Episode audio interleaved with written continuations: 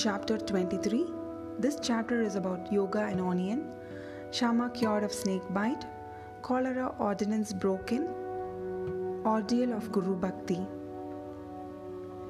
Preliminary In reality, this jiva or human soul transcends the three qualities such as sattva, rajas, and tamas.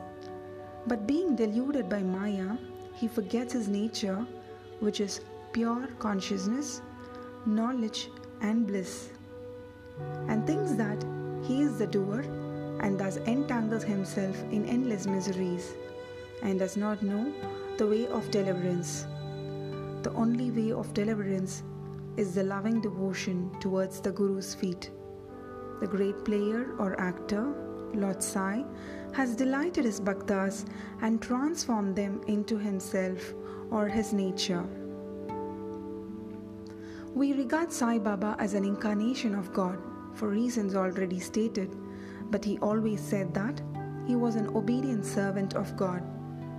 Though an incarnation, he showed people the way to behave satisfactorily and to carry out the duties of their respective stations in this life.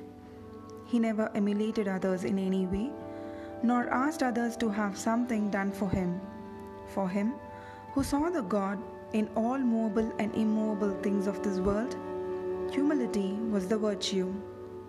None he disregarded or disrespected, for he saw Narayan in all beings.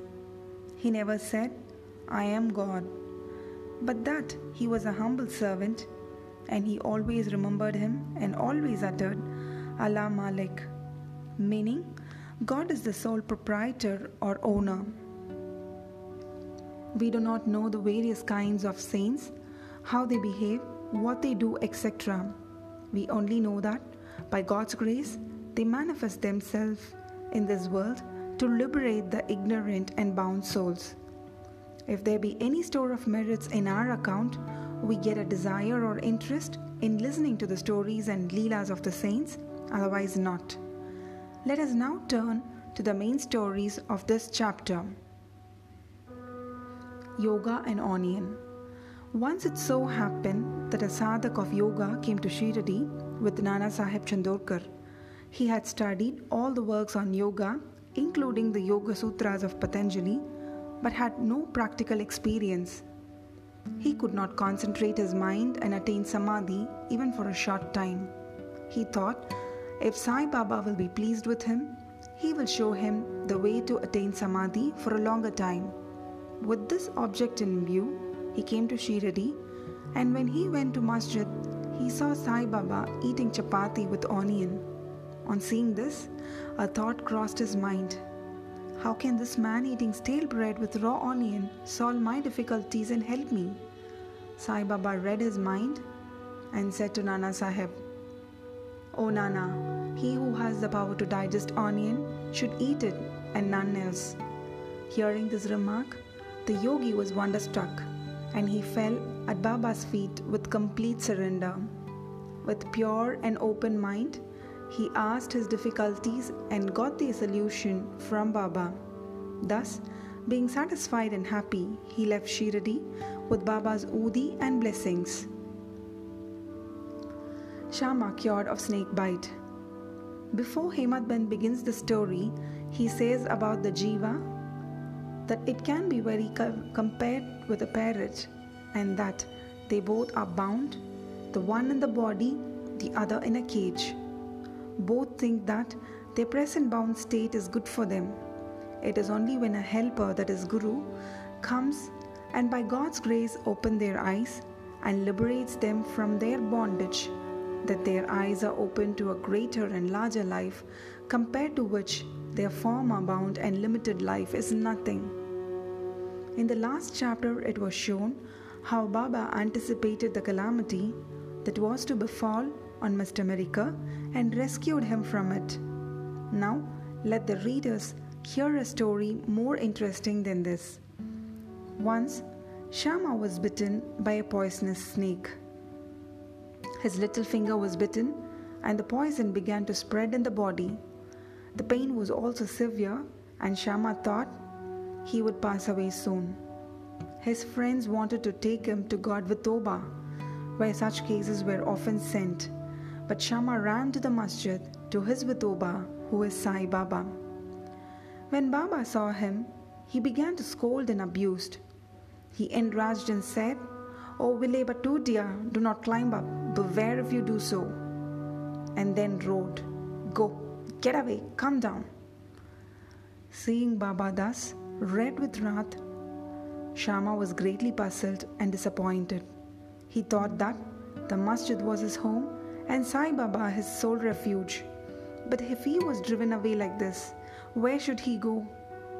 He lost all hopes of life and kept silent. After a while, when Baba became normal and calm, Shama went up and sat near him. Then Baba said to him, Don't be afraid, don't care a jot. The merciful fakir will save you. Go and sit quiet at home. Don't go out. Believe in me and remain fearless and have no anxiety. Then he was sent home. Immediately afterwards, Baba sent Tatya Patel and Kaka Sahib Dikshit to him with instructions to the effect that he should eat what he liked, should move around in the house, but should in no case lie down and sleep. Needless to say that these instructions were acted upon, and Shama got all right in a short time. The only thing to be remembered in this connection is this the words of Baba or the five syllabled mantra, which is go, get away, come down, were not addressed to Shama as it apparently looked, but they were a direct order to the snake and its poison not to rise up and circulate through Shama's body. Like others well versed in Mantra Shastra, he had not to use any incantation, charged rice or water, etc. His words only were most efficacious in saving the life of Shama. Anyone hearing this story and other similar ones will beget firm faith in the feet of Sai Baba and the only way to cross the ocean of Maya is to remember the feet of Baba in the heart. Cholera epidemic. Once cholera was raging virulently in Shiradi. The residents were much frightened and they stopped all communication with the outside people. The Panch, which is the five headmen of the village, assembled together and decided upon two ordinances as a remedy to check and put down the epidemic. They were number one, no fuel cart should be allowed to come in the village. Number two, no goat should be killed there. If anybody disobeyed these ordinances, they were to be fined by the village authorities and Panch. Baba knew that all this were mere superstition and therefore he cared a damn for the cholera ordinances. While the ordinances were in force, a fuel cart came there and wanted to enter the village. Everybody knew that there was a dearth or scarcity of fuel in the village. Still, the people began to drive away the fuel cart. Baba came to know of this. He came to the spot and asked the cart- cartman to take the fuel cart to the masjid. None dared to raise his voice against this action of Baba. He wanted fuel for his duni and so he purchased it. Like an Agnihotri or fire worshipper, keeping his sacred fire alive throughout his life, Baba kept his duni ever burning all day and night, and for this he always stocked the fuel. Baba's home, that is the masjid, was free and open to all. It had no lock and key and some poor people removed some wood from there for their use. Baba did not grumble about this. Baba saw that the whole universe was pervaded by the Almighty, and so he never bore enmity or ill will to anybody. Though perfectly detached, he behaved like an ordinary householder to set an example to the people. Ordeal of Guru Bhakti. Let us now see how the second cholera ordinance fared with Baba. While it was in force, somebody brought a goat to the masjid. It was weak, old and about to die. At this time, Fakir Pir Muhammad of Malegaon, Ali's Bade Baba, was near. Sai Baba asked him to behead it with one stroke and offer it as an oblation. This Bade Baba was much respected by Sai Baba. He always sat on the right side of Sai Baba. After the chilim was first smoked by him, it was then offered to Baba and others. After the dishes were served, at the time of taking meals at noon, Baba called Bade Baba and made him sit on his left side, and then all partook the food.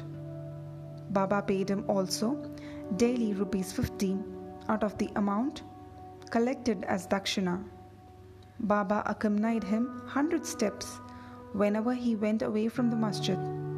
Such was his position with Baba. But when Baba asked him to behead the goat, he flatly refused, saying, Why it should be killed for nothing? Then Baba asked Shama to kill it. He went to Radhakrishna Mai and brought a knife from her and placed it before Baba. Knowing the purpose for which the knife was taken, she recalled it. Then Shama went to bring another knife but stayed in the Vada and did not return soon. Then came the turn of Kaka Sahib Dikshit. He was gold, no doubt, but had to be tested. Baba asked him to get a knife and kill the goat. He went to the Sathe's Vada and returned with a knife. He was ready to kill it at Baba's bidding. He was born in a pure Brahmin family and never in his life knew killing. Though quite averse to do any act of violence, still he made himself bold to kill the goat. All the people wondered to see that while Bade Baba, a Mohammedan, was unwilling to kill it, but this Brahmin was making preparations to do so. He tightened his dhotar and with a semicircular motion raised his hand with the knife and looked at Baba for the signal. Baba said, What are you thinking of? Go on, strike. Then when the hand was just about to come down, Baba said, Stop! How cruel you are! Being a Brahmin, you're killing a goat. Kaka Sahib obeyed and kept the knife down and said to Baba, Your word is law unto us. We do not know any other ordinance. We remember you always, meditate on your form, and obey you day and night. We do not know or consider whether it is right or wrong to kill. We do not want to reason or discuss things. But implicit and prompt compliance with Guru's orders is our duty and dharma. Then Baba said to Kaka Sahib that he would himself do the offering and killing business. It was settled that the goat should be disposed of near a place called Takia, where fakirs used to sit. Then, when the goat was being taken to that place, it fell dead on the way. Hemadpant closes this chapter with a classification of disciples. He says that there are three kinds one, first or best, two, second or average, three, third or ordinary. Best kind of disciples are those who guess what their gurus want and immediately carry it out and serve them without waiting for an order from them. The average disciples are those who carry out the orders of their masters to a letter without any delay. And the third kind of disciples are those who go on postponing the carrying out of their order and make mistakes at every step. The disciples should have firm faith backed up by intelligence, and if they add patience to these, their spiritual goal will not be distant. Control of breath in going and not going, or Hatha Yoga, or other difficult practices are not at all necessary. When the disciples get the above mentioned qualities, they become ready for further instructions, and the masters then appear and lead them on in their spiritual path to perfection. In the next chapter, we deal with Baba's interesting wit and humor. Bow to Sri Sai, peace be to all.